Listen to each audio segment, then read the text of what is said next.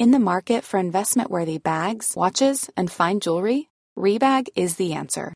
Rebag is a luxury resale platform where each piece is carefully inspected by experts to ensure quality and authenticity. Use Rebag to buy and sell finds from the world's top brands, including Louis Vuitton, Chanel, and Cartier. Head to Rebag.com and get up to 15% off your first purchase as a member with code REBAGNEW. Shop today at Rebag.com. That's R E B A G.com. And use promo code REBAGNEW for up to 15% off your first purchase as a member. I'm Sandra, and I'm just the professional your small business was looking for. But you didn't hire me because you didn't use LinkedIn jobs. LinkedIn has professionals you can't find anywhere else, including those who aren't actively looking for a new job but might be open to the perfect role, like me. In a given month, over 70% of LinkedIn users don't visit other leading job sites. So if you're not looking on LinkedIn, you'll miss out on great candidates like Sandra. Start hiring professionals like a professional. Post your free job on linkedin.com/people today. Hey, I'm Ryan Reynolds. At Mint Mobile, we like to do the opposite of what Big Wireless does. They charge you a lot, we charge you a little. So naturally, when they announced they'd be raising their prices due to inflation, we decided to deflate our prices due to not hating you. That's right. We're cutting the price of Mint Unlimited from $30 a month to just $15 a month. Give it a try at mintmobile.com slash switch. $45 upfront for three months plus taxes and fees. Promo rate for new customers for limited time. Unlimited more than 40 gigabytes per month. Slows. Full terms at mintmobile.com.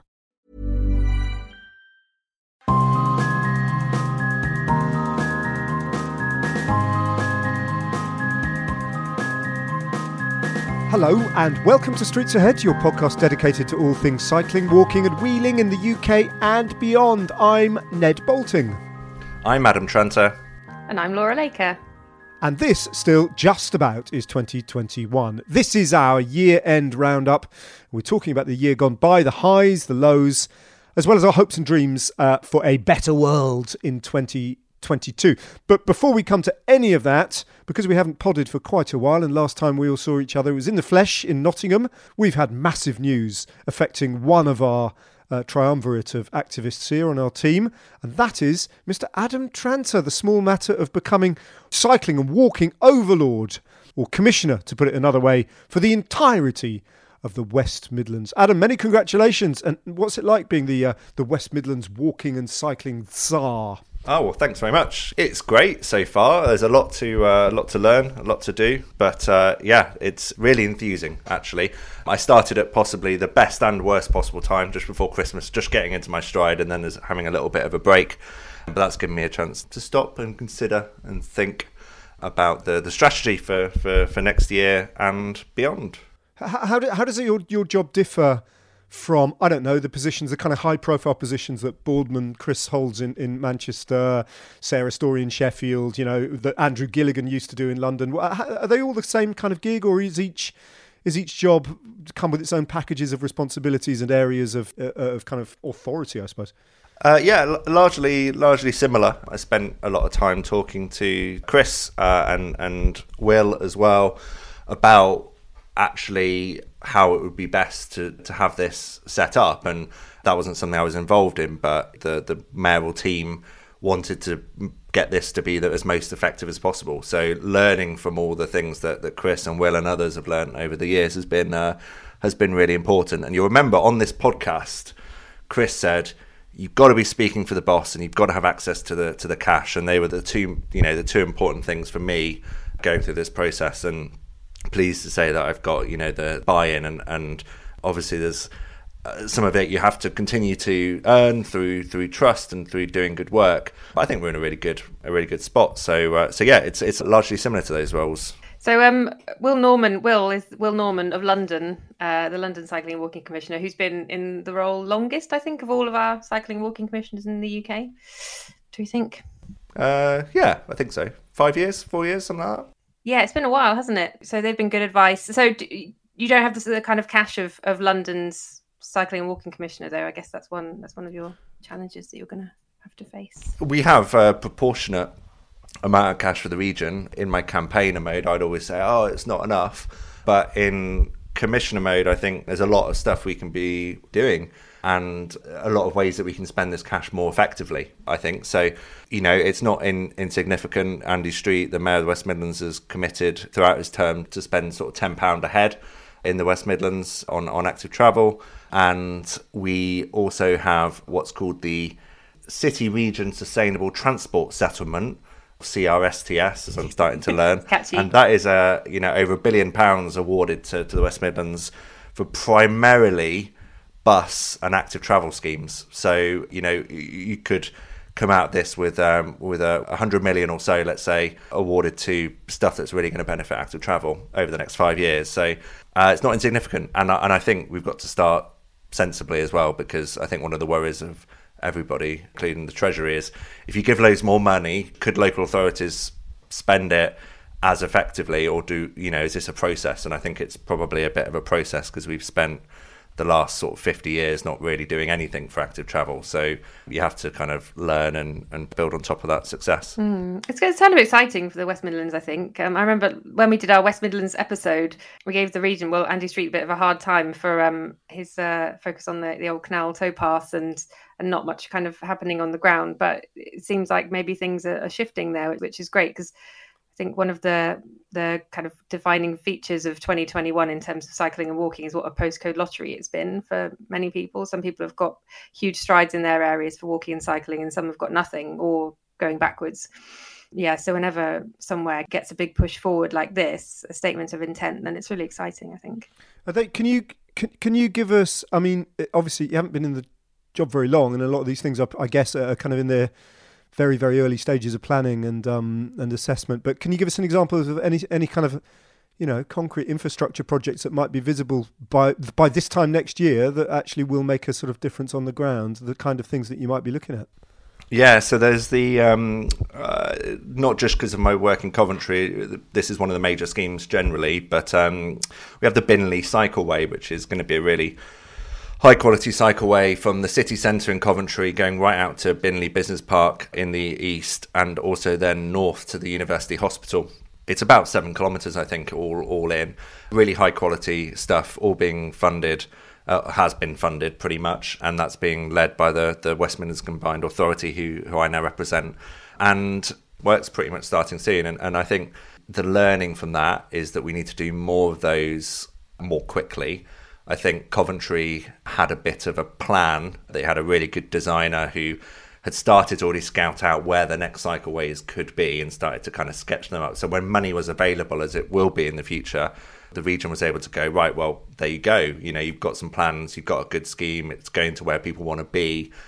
Go and do it, kind of thing. And I guess one of my big things for next year is to try and get as many of the the seven local authorities in the region to that point where they've got a bit of a pipeline going and we're, we're focusing i guess on what's going to make the most impact because there is there is funding and it's about getting stuff in the ground. And i think the mayor has been probably a bit frustrated in the past about the kind of speed of delivery with stuff. And that's sort of one of the things i'm charged with speeding up. So we should see uh, you know the Coundon cycleway in coventry which is funded differently by the air quality stuff that coventry has is really really good. Um, and we're starting to see stuff that people are looking at and going, oh, they're doing good stuff. And I hope that we can get that in every one of the, the seven uh, local authority areas. My big concern, Adam, is that you're going to become like quite a dry political presence on this podcast. And, you know, the, all, the, all the spark will go out of you.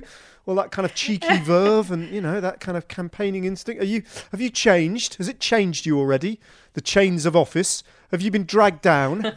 Ah, no. I, I'd like to, you know, I'd like to ensure, and, and Ned and Laura, I ask you to, to keep me in check here. I, I want to make sure that I'm not being overly boring. Uh, and also, I want to, uh, doing this job is a big job, and I work for the taxpayer. So there's, there's an element of sensibility required there. Part of it is kind of diplomacy, I guess, in a, in an extent. But one of the reasons I think they hired me, or the, what they said they hired me, is because I've approached this differently, and I have you know a way of communicating things, I guess, that's, that's slightly different to other folk, and I want to kind of continue to do that. I might have to tone down some of the kind of brashness sometimes.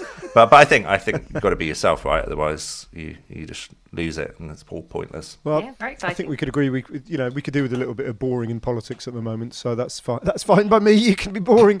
You can be boring if you want, Adam, as long as you get it job done. No, but listen, many congratulations. I think it's, uh, I think it's pretty, pretty amazing. I was quite surprised. Did you know that when we were all together in Nottingham? Presumably you did. You had a, you knew what was happening, Yeah, Yeah, of course you yeah, yeah, yeah. But I, I'm and very, you just very didn't say at- we were with you all day, and you didn't even let it slip once. Or it's a, the soul of discretion. Well, just just testament to how much Yeah. discretion I have in in uh, in this in this job. So yeah, no, um, I sorry I didn't tell you, Ned. Um, I was too busy trying to work out how to pay for the tram. It was very complicated. it was super complicated. Um, all right, well, brilliant. Well, let's. I tell you what. Let's let's have a little think about. We get the, the duration of this podcast. We can think about what we might us three at least. One idea that we can pin a bit of hope to for 2022 for the coming year. So have a little think about that, and we'll come back to that as a subject maybe towards the end. But in the meantime, I suggest we have a little dabble around the year uh, just coming to a close now, 2021, which has uh, been lumpy. Yeah. I wouldn't say it's been smooth stairway to the stars, all all concerned, but um, I'm sure we can find enough positive things to, as well as perhaps the lowlights to throw into the mix because it, it probably has been a curate's egg, a, a bit of both, hasn't it, Yeah, Laura? I mean, how, how, how do you feel if you if you were to think about what you might have learned and taken heart from, as well as what might have perhaps frustrated you and disappointed you in the year gone by? What would you what would you consider? My gosh. Well, this morning uh, I cycled here to East London from South London, from basically where the Crystal Palace mast is, near there. And um, it's quite a stretch. It's maybe, I don't know, maybe 22 kilometres. And it's quite amazing how many little cycle routes there are from there to here that weren't there before the kind of pandemic. And some of it was there last year as well. So we have um, there's this lovely little uh, cycle lane on Rosendale Road by a school, a little two-way thing, and then you go through. You quickly in into Railton Road. It's like a low-traffic neighbourhood, and then there's like a long stretch where there's nothing, and then a couple of low-traffic neighbourhoods either side of the main road. It's just sort of you're in the bus lane with the buses, and it's a bit kind of sketchy. But then, yeah, long cycle lane through, and then I've got the local low-traffic neighbourhood in my local area, and it's a, there's quite a big change actually. I mean, locally to me, also a big change, kind of culturally, how people use the roads around here. There's like a real uh, sense of you know the roads feel safer. So I remember Rachel, Professor Rachel Aldred, doing some research on this and saying that if traffic volumes get below a certain amount, then you get people walking in the road and instead of on the pavements. And I just thought, well, you never see that ever. And sure enough, it happens. And you get people with small children just walking down the middle of the road, and people just walk out without looking now. so when you're cycling through, you kind of have to be on alert because people just don't look. It's amazing. They'll just they'll just step out um, with this assurance that they're going to be safe, and it's a wonderful thing. And yeah, that's kind of really given me hope. That kind of micro level, but also traveling around the city and just seeing these like oh there's a new little bit there that makes that junction safer or like a new low traffic neighborhood and so yeah that's been wonderful. And i realize it's a huge patchwork across london. Some places have had a taste of that and then it's been taken away. But i think there is a lot to be positive for and a huge amount of change in in the city. And um, yeah all credit to will norman and his team and then the local boroughs because it's been a hell of a it's been a hell of a thing Yeah, I, I agree with you, and see exactly the point you're making about the change in attitude, the way you know the change of usage by the users. That's so key to all of this, isn't it? And I do remember, I remember Yeah. the very, very uh, you know lockdown one or whatever, that when it really, when the country really did go quiet, that phenomenon of, um, well, I, I when I when I felt it was safe and appropriate to go out exercising and running, I used to run down the middle of the road, uh, quite instinctively actually, Yeah. partly to avoid people coming towards me on the pavement because we just didn't know much about the virus back then, did we? And also because you can't really pass two abreast on a lot of London's pavements because of pavement parking. yeah Um, so it seemed the logical thing to do is just step out in the road and kind of reclaim it instinctively. I didn't really know the significance of what I was doing, but I think it's really interesting what you said about Rachel Aldred actually backing that up with evidence that pe- people just nav- Yeah. they just migrate into the road like that. That's there's I think we Yeah. can build on that. That's a tool to to use, isn't it? Yeah, and and we have pavement parking, so there's not actually that much room on the pavements here as well. Especially not when it's bin day as well. Mm, yeah. I went for a run today, and when they put the bins out, the wheelie bins, and you've Yeah, got it's- parked cars, you literally don't have any room left on the no room, pavements, do you? But that's, you know, but there we go. Mm. Um, I went to Waltham Forest a couple of months ago uh, with with some Coventry City councillors, and we were walking al- along with um, uh, Clyde Loakes, the deputy leader there, who, who who's behind a lot of this positive change. And the councillors couldn't believe that we were sort of walking around these vast streets, sort of in the road, really, and that it was quiet and and you know all the kind of typical things that that became a bit cliche during lockdown is you know, I could hear the birds sing and things like that. Well, that's all still there in Waltham Forest. You know, I've lost it where I am. I can't hear the birds anymore. But in Waltham Forest, it's still there, and it really makes a massive impact to to people, and it sets the the tone. You know, a lot of people say street design is about designing it so that people know what's appropriate for that street. And I think part of it is, you know, part of that is humans, walkers, pedestrians, people on bikes. They learn what the street is designed for by the tone that is set through traffic volumes and things like that. So people adapt uh, accordingly very, very quickly, which is really nice to see. if I had to, you know, if I had to sort of highlight one little moment where uh, a really kind of positive penny drop in this year just gone by, it was actually back in November when I came up to your neck of the woods, Adam, and I think I talked about it in the podcast to do an after dinner speech at a cycling club, and I had to take my suit with me. I don't have a car. I jumped on a train to do the kind of long hundred mile bit in the middle of my journey, but I bookended it either side to get to the train station in London and to get from the train station in the Midlands over to the hotel they put me up in by by riding my folding bike. And of course, it, I was, I'm so stupid. I've got two folding bikes in the shed. But I spent an hour that morning before I set off on the phone. You know, if you ever try and book a, a full sized bike onto a train in this country, it takes for uh, it's just you know you have to phone some poor soul in an Indian call center, don't you? Oh yeah, Oh my word! Don't we know it? and it's really Oh. super complicated. It doesn't cost you money, but it just takes forever. It takes so much time. Yeah. and it doesn't and it doesn't always work because sometimes they just say it's all booked up anyway and it was at that point that my partner just turned to me and said ned you've got two folding bikes Yeah. and i went oh yeah oh yeah oh yeah. And i've actually got two and that's a that's a ludicrous thing. Um, but it was you know I, I selected the one with the solid tires just to make it much harder to ride but puncture proof because I didn't fancy getting a puncture in the middle of kind of the the countryside around the south of Birmingham.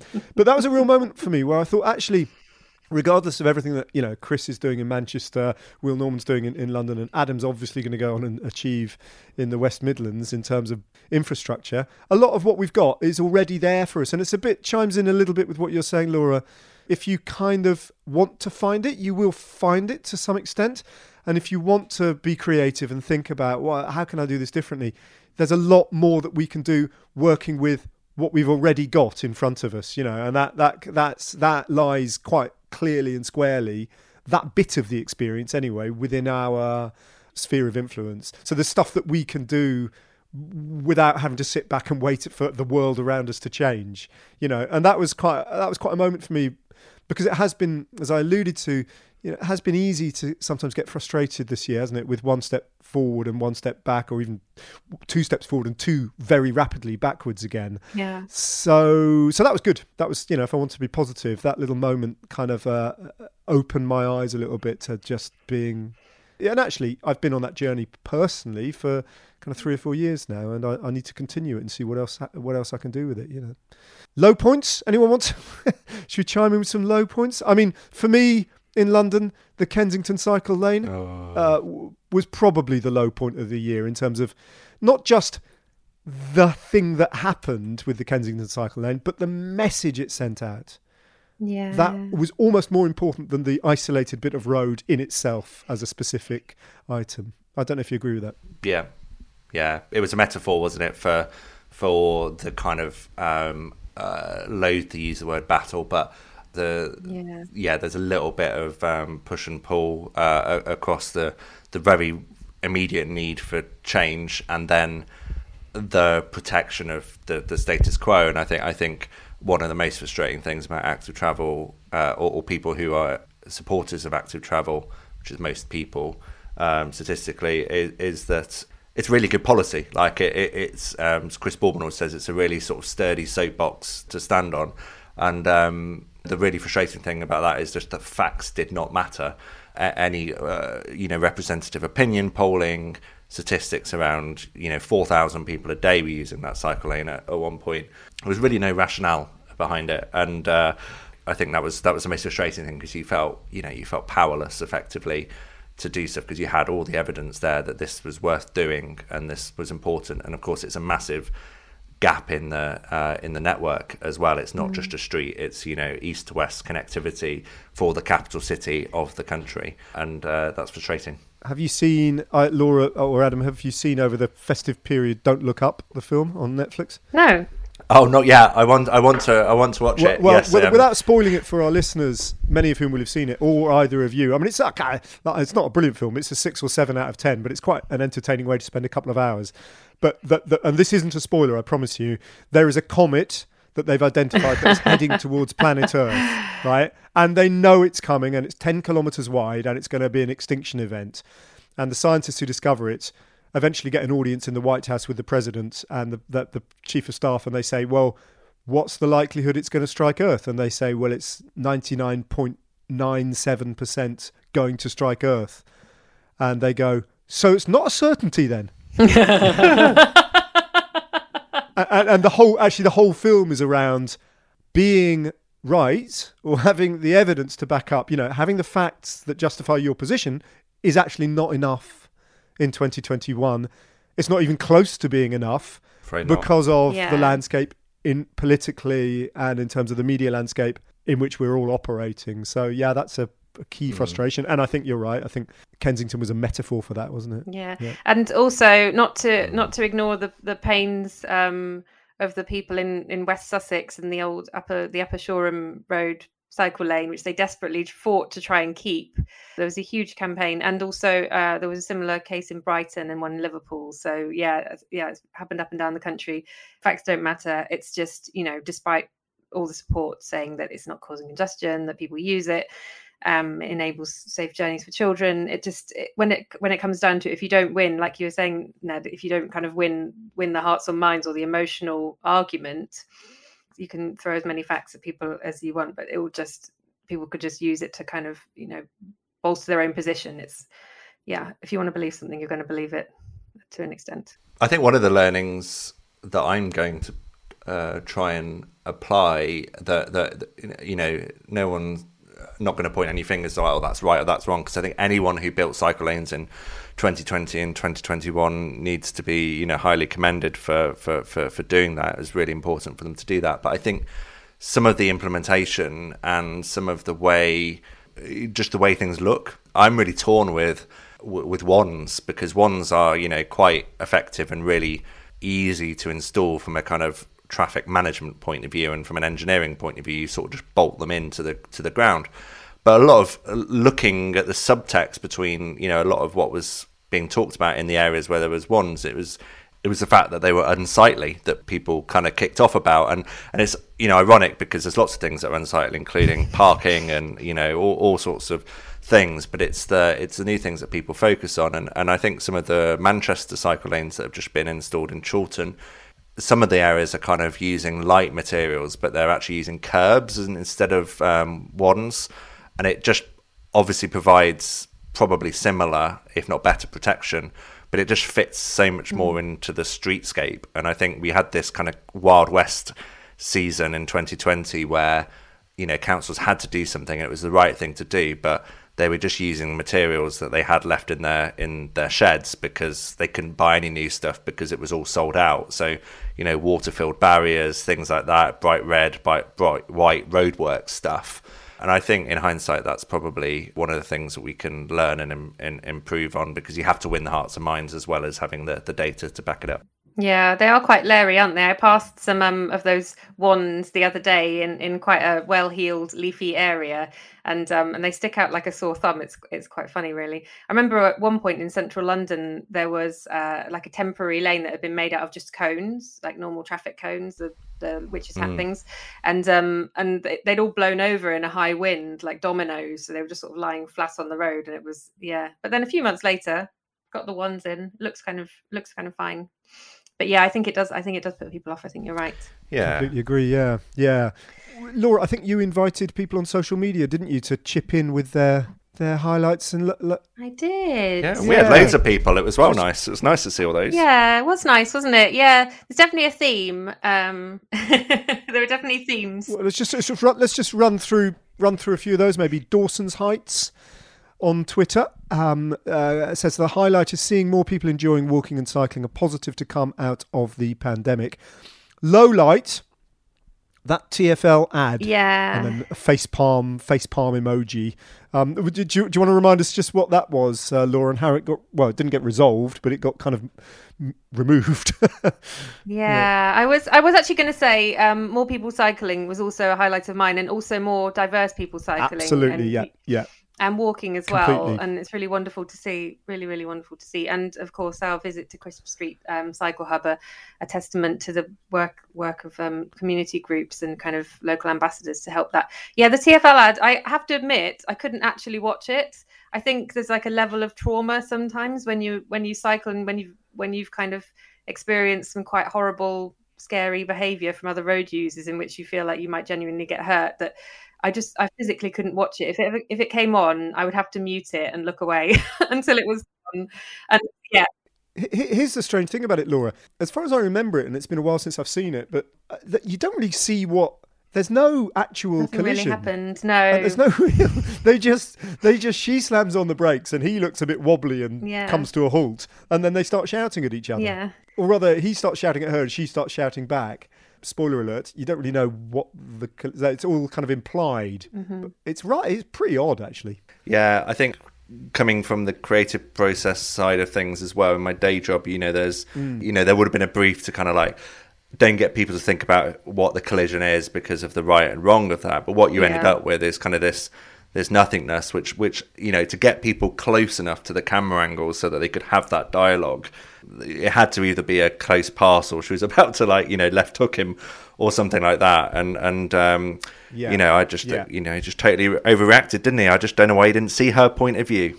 You know, don't don't, don't you want to just just before you die? Don't you want to just see it as someone else's point of view? But I mean, the, the you know, because we do need to keep this positive. The positive of the whole story was that TFL reacted really quite promptly yes um, to the uh, the scorn that was poured, quite deservedly, I think, on the creatives, which is an awful word, who came up with that. Um, Uh, abominable, bu- abominable bit of messaging, I think, and they did. Yeah. To be fair to them, they reacted and hooked it, and I doubt we'll Yeah. ever see it again. So that's There's that's- a um, that was a happy. there's a systematic problem here. Um, uh, I've noticed, uh, and one of the first things I've, I've um, done in the commissioner role is is is ask for anything like that to be run past me me first. But there is a whole business model, I think, a, a whole system of people who are involved in, in this line of work, and and the, there is there's lots of money on the table if you're in road safety, and none of it. I don't, you know, I think there's some highly proven ways to, to make a difference with road safety. Policing is one of them, um, etc. But uh, you know, there's there's lots of stuff that you there's money floating around in councils all across the country to do effectively, you know, handing out high vis jackets and asking people to be nice to each other. And I think we need to have a, a, a way more evidence led approach of what actually keeps vulnerable road users safe and just focus on doing that really and, and um, leave all the other kind of high vis and flashing light stuff to, you know, the, the highway code or, or whatever. But let's not kind of overtly make that what road safety is because it's not really. the West Midlands Police um, pioneered this, didn't they, around their close pass op? That's how it came about. They they looked at Mm. what was causing collisions and um, and they tackled those things, and they had uh, quite a big impact on road safety, and, and it was great. Yeah. I mean, it feels to me like we're at the beginning of a really long journey with all of this. You know, it reminded me when you were talking just now, Adam, of, of the days, when was it? About four years ago, something like that, where we all had to campaign against TFL putting those yellow stickers on the back of buses Oh, that yeah, say that said caution back." cyclists stay back. yeah. And only today I- I went for a run down the river path on the River Pool in South London, and it's just a park. It's literally a park with a um, tarmacked path along the alongside the river. But there is a little depot there that belongs to the council, and I think they operate little tractors there that do, you know, a bit of park maintenance and stuff. And overnight, like since I've been there, suddenly little um, posters have appeared all around the, the cycle path saying, "Caution, beware, vehicles operate in this area." you know, and it's directed at all the people using the path by foot and occasionally by bike. Yeah. And as far as I could tell by looking at the depot, there wasn't a single sign there saying to the people in the tractors or anything, caution, you're in a park, there are people, you know, Mm. they're using this as a pedestrian. So Yeah. it's all it's all the wrong way round all the time, isn't it? And the more the more incidences like this that are rel- relatively high profile and campaigns that are successful like this, the more maybe the penny will drop. You know, and also we'll come on to this, I'm sure, but the changes to the highway code might have another little, y- y- you know, kind of a- effect here to change people's thinking. Yeah, well, that's a potential positive that um, that uh, I think Yeah. a couple of um, you know a couple of readers, uh, uh, readers, uh, so like magazine days. Um, uh, a couple of our listeners uh, talked about. Brian Deegan used a lot of uh, acronyms, but the bit we did understand was the highway code. He was pleased about coming in, and and the highway code uh, changes are you know are, are due uh, due to be law, due to go through. And Yeah, Hierarchy of responsibility, which yeah, no, I think I think that that's it really. That, I mean, that's one of the key key things, isn't it? And, and Adam, when do they come in? The highway cha- code changes because you know the whole thing about pedestrians having right of way at junctions if they're waiting at the side of the road. Mm. I tried that today. I tried that a couple of times this afternoon. priority, yeah. yeah, how how'd it go for you? Didn't go well, mate. To be honest. There's an element of hope, isn't there, at the moment? Like, oh, I think it's okay. Did you not did you not shout like rule one seventy at them and wave your wave your highway code as you as you tried to cross the road? I'm Yeah. thinking of carrying leaflets around and try, you know, try and slap them on the uh, the windscreens of cars as they drive past. But yeah, But that's what Brian Deegan did when he was testing out these side road zebras, wasn't it? He kind of he kind of put they had one in in Manchester, and then he and then he kind of stepped out repeatedly in front of people to see what they would do. So I don't have the exact timings in front of me, but yeah, I know um, it's it's due to be ratified. Uh, I think early in 2022. So I think there is some fairly uh, kind of interesting discussions probably going on behind the scenes of of how it's communicated Yeah. because a lot of people have not read the highway code uh, in in decades um, and you know communicating new changes without you know without being preachy and turning people off but also understanding that there are some significant changes here uh, is going to be is going to be really challenging isn't it to to get that across to an entire population. But I don't think it's going to be a silver bullet but I think it's um, and no, no point as you will have worked out Ned no point being sort of injured and right uh, in, in terms of saying uh, well I actually have you not read about the hierarchy of responsibility um, but uh, but I think in in practice um, uh, it will be a positive uh, positive change that sort of sets the tone for a lot of other things and, and Yeah, maybe the way good that our streets are designed and and things like that listen, I'm going to rattle through just very quickly. I'm going to rattle through a few um, more contributions from our listeners. Um,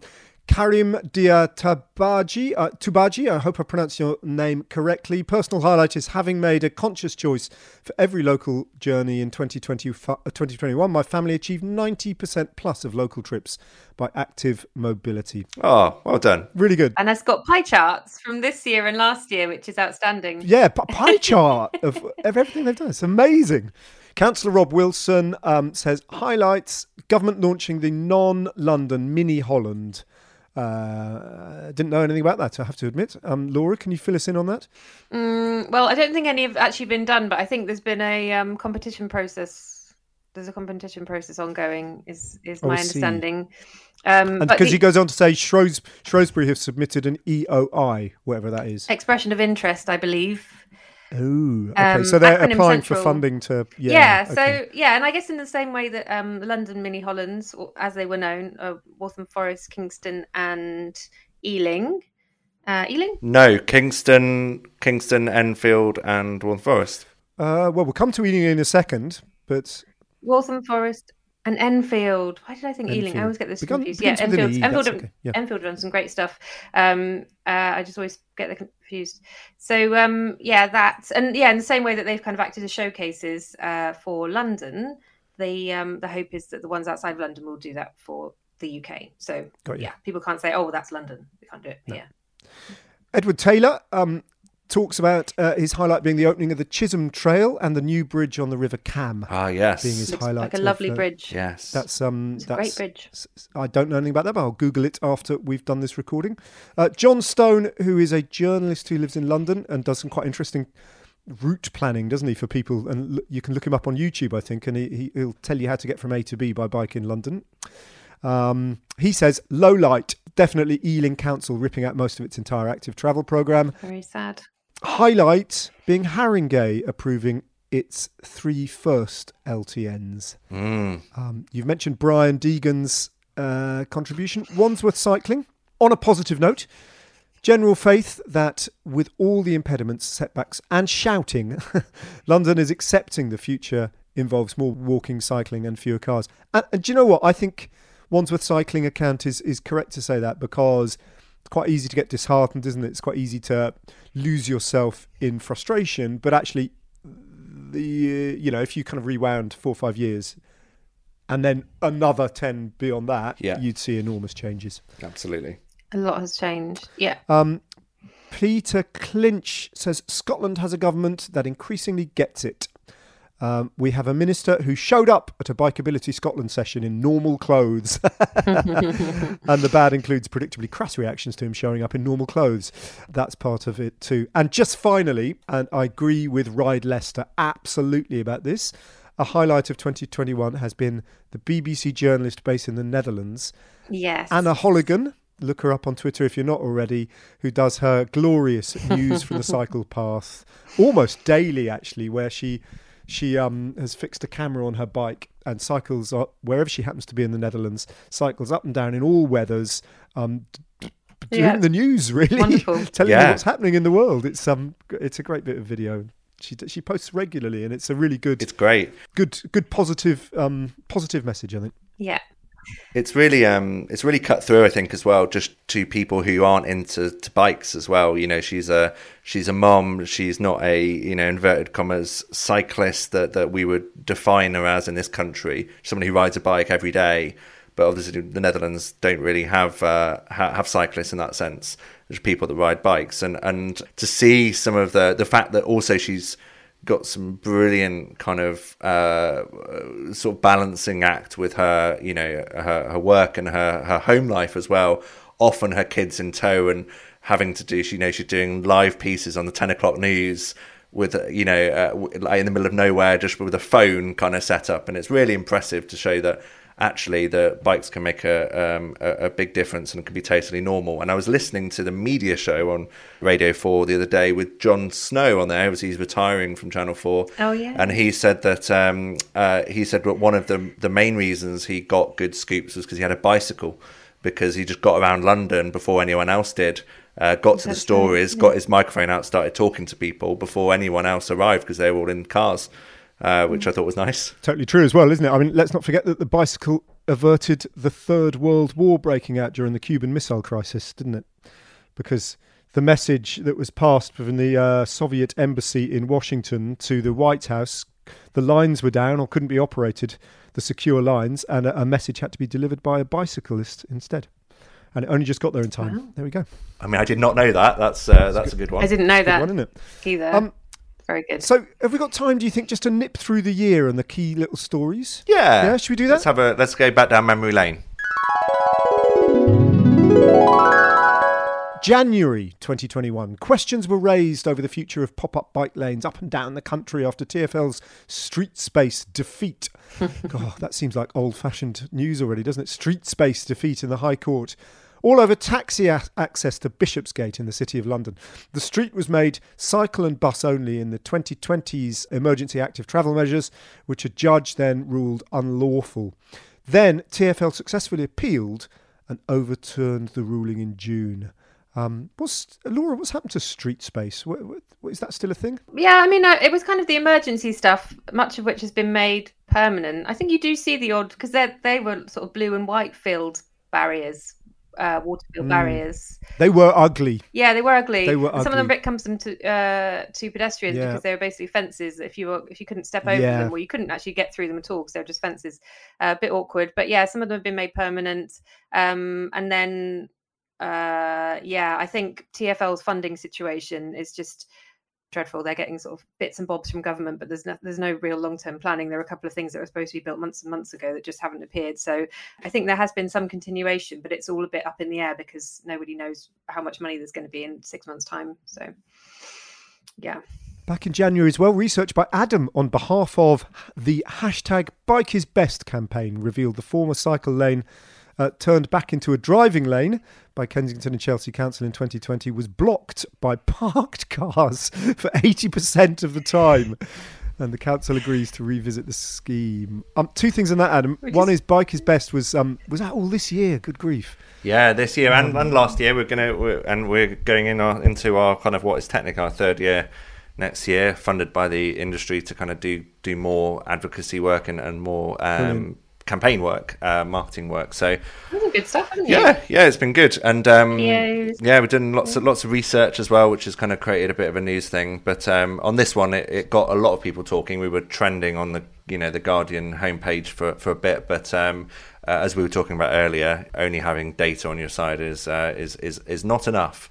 But we did have some some good data. It did make the whole situation look rather silly. I wonder if that Twitter campaign still still monitoring that car. Is the car still parked in the Kensington bike lane? Anyway, digressing.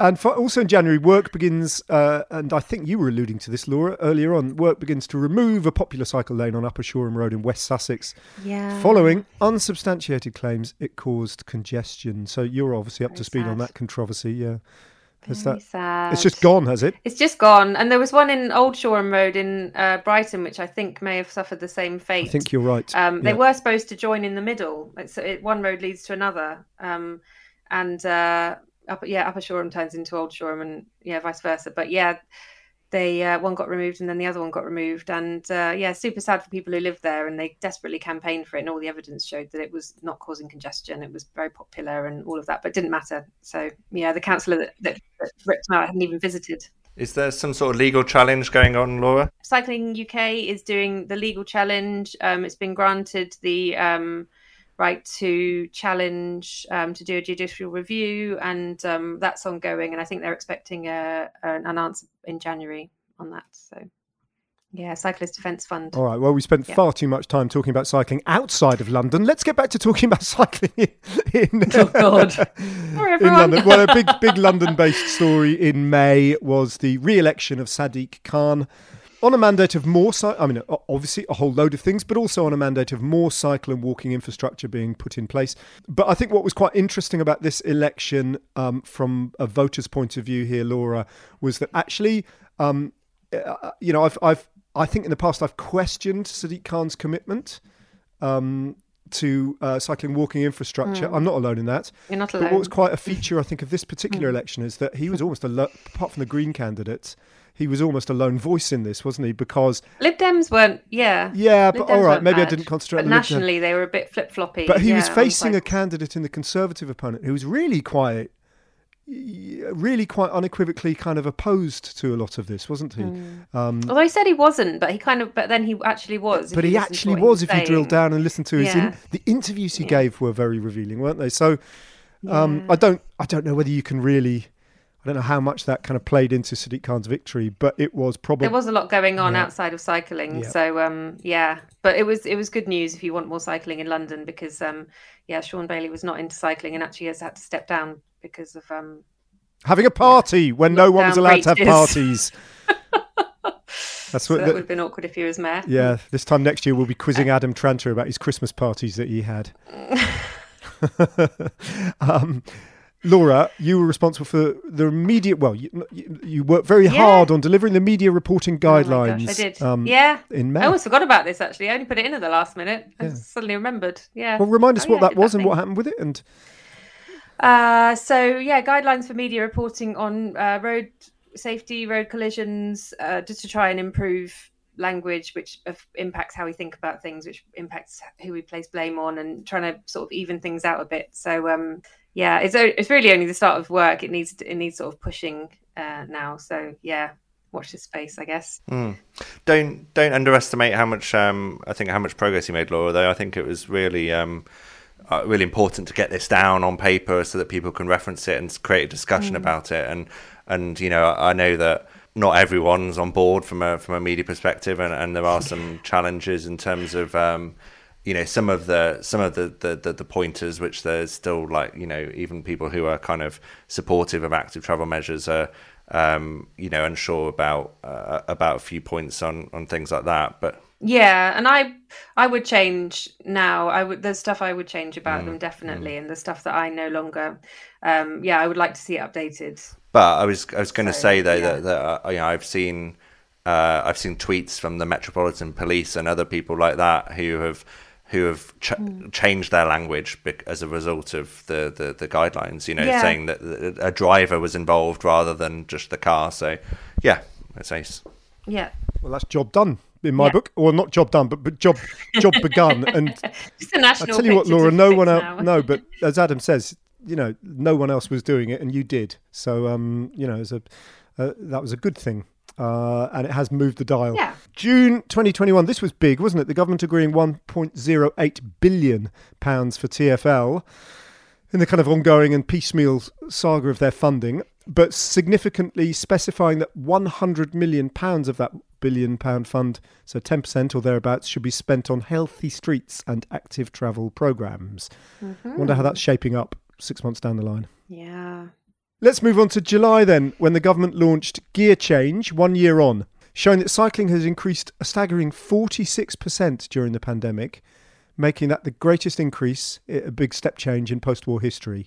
Um, showcasing improvements over the previous 12 months and announcing funding sanctions against councils that remove cycle lanes prematurely, focusing instead on data collection uh, also announced that Active Travel England should be formed, and a passing reference um, also to pavement parking, which is our, one of our big bugbears on this podcast, isn't it?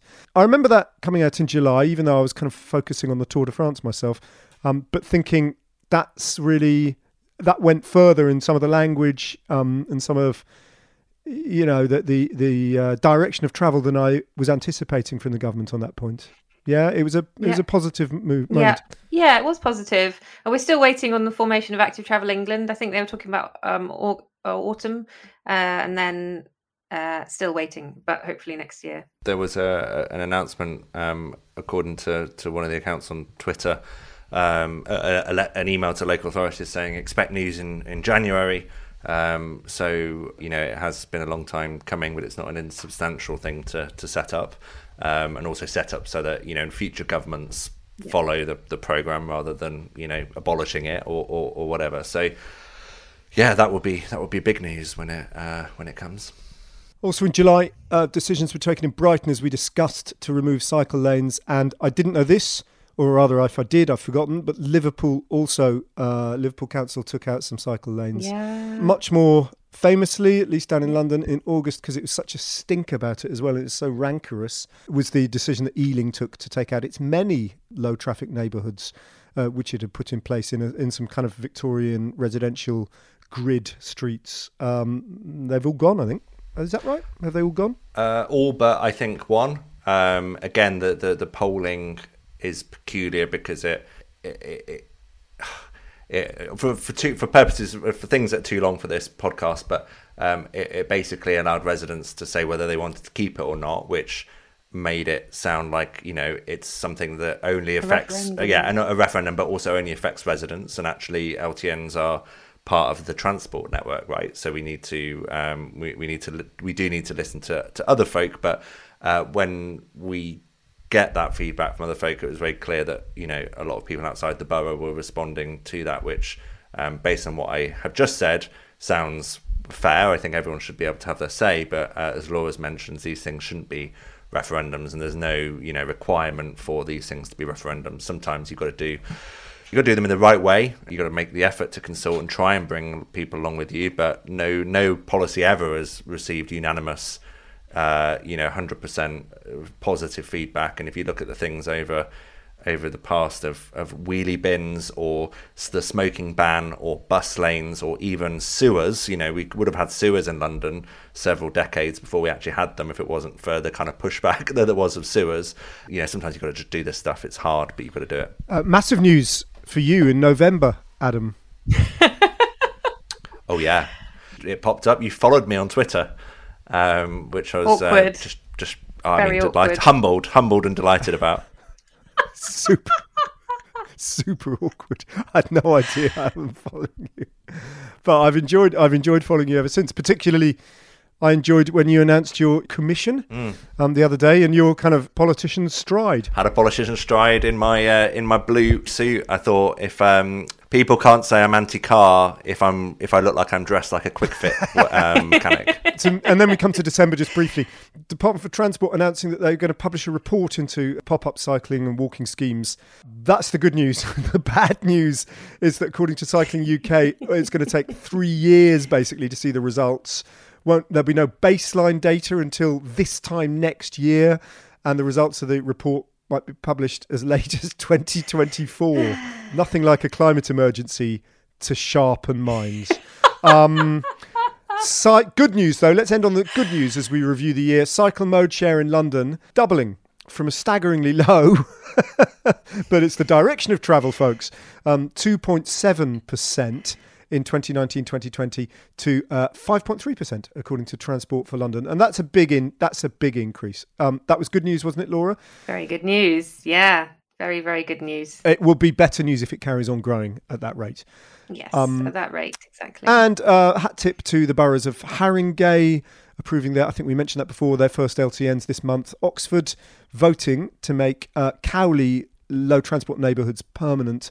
And Hackney getting involved as well with, um, and Islington making other low traffic neighbourhoods in their boroughs permanent. And of course, the final big news of uh, December 2021 that Adam becomes a walking and cycling commissioner, which leads us on. I think we should finish with our, you know, all three of us, our hopes for something really positive to emerge in 2022. Or, or it doesn't have to be a massive thing, even if it's a small thing. I had a little think about what I might say when I was out for my run this afternoon. So I've got something up my sleeve, but who wants to lead off? What do we say? Such a big thing. One thing. So, um, I I think I would just like to see it less of a kind of postcode lottery for for safe cycling routes in in the UK. But it's the chances are that it's going to stay that way for some time. But that's what I would like to see because everyone deserves safe safe cycling walking routes. I would like to, from from a commissioner point of view, I think I would like to um, try and implement some some small but really effective measures uh, that that can have a real impact across the across the West Midlands. So there will be big stuff, and there will be important the the big ticket items that people can kind of open and, and, and take a lot of planning. But I think there's some really important things we can do around cycle hangers. I think there are some really important things we can do about uh, drop curbs, about contraflow cycling, little things that could open up a network using the infrastructure we already have, like you pointed out earlier, Ned. And I think personally, I'm just uh, I'm really enjoying walking a lot at the moment. I um, broke my elbow uh, a couple of uh, weeks ago um, and haven't been able to ride my bike, but I have been able to walk, um, and I've been doing that. And I think that's it's a really important perspective doing my job.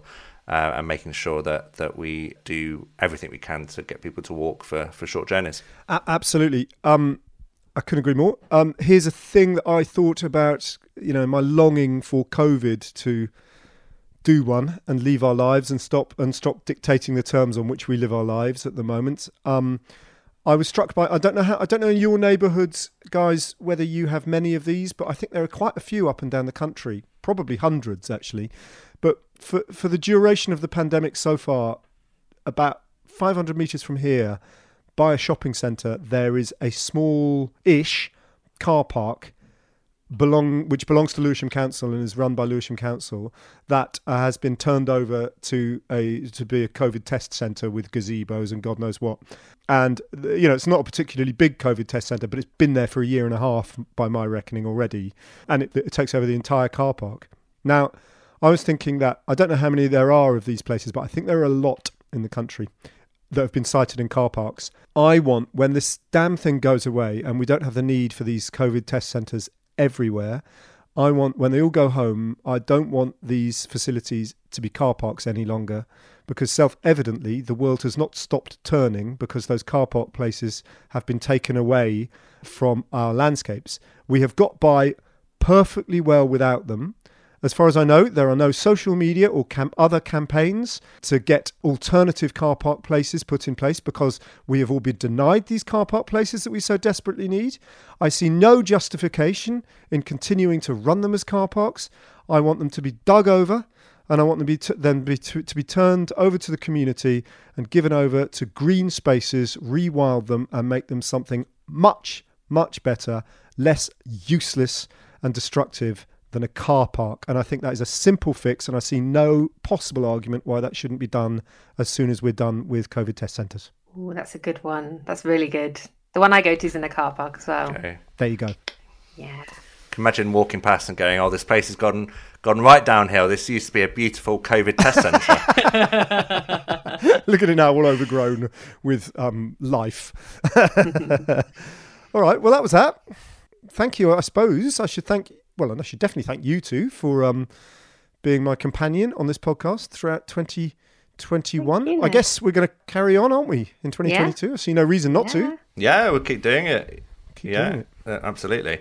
I feel like um, about a couple of weeks ago, when, when my new job was announced, I I, um, I I reached a point where I don't think I could better on my uh, on my local radio station, where I was uh, introduced or, or segued to the Backstreet Boys, which I think could be a nice outro for us uh, on this special occasion. Oh yes, yes. Do you know? I'm so glad you reminded me that. Yeah. So this is um, uh, we're going to leave you with this, and then our title music as well at the end. Um, but yeah, you should you should uh, you should have a little listen to the um, the music that accompanies Adam's introduction coming up shortly on a local radio station. In the meantime, though, uh, thank you very much to Adam and to Laura. You've been listening to Streets Ahead. Let us know what you think at Pod Streets Ahead. Rate us and review us, and we mean it, please, because it really helps us jump up the charts and algorithms and all that sort of thing. And share the podcast with anyone you think might enjoy it. In the meantime, Happy New Year. We'll catch you in 2022. And this is Adam and the Backstreet Boys. Bye. Commissioner Adam Tranter, the new commissioner in charge of cycling and walking in the West Midlands. On the show this afternoon, right, it's nearly quarter to four. Boney M. I like a bit of Boney M before four, but right now, here's the Backstreet Boys.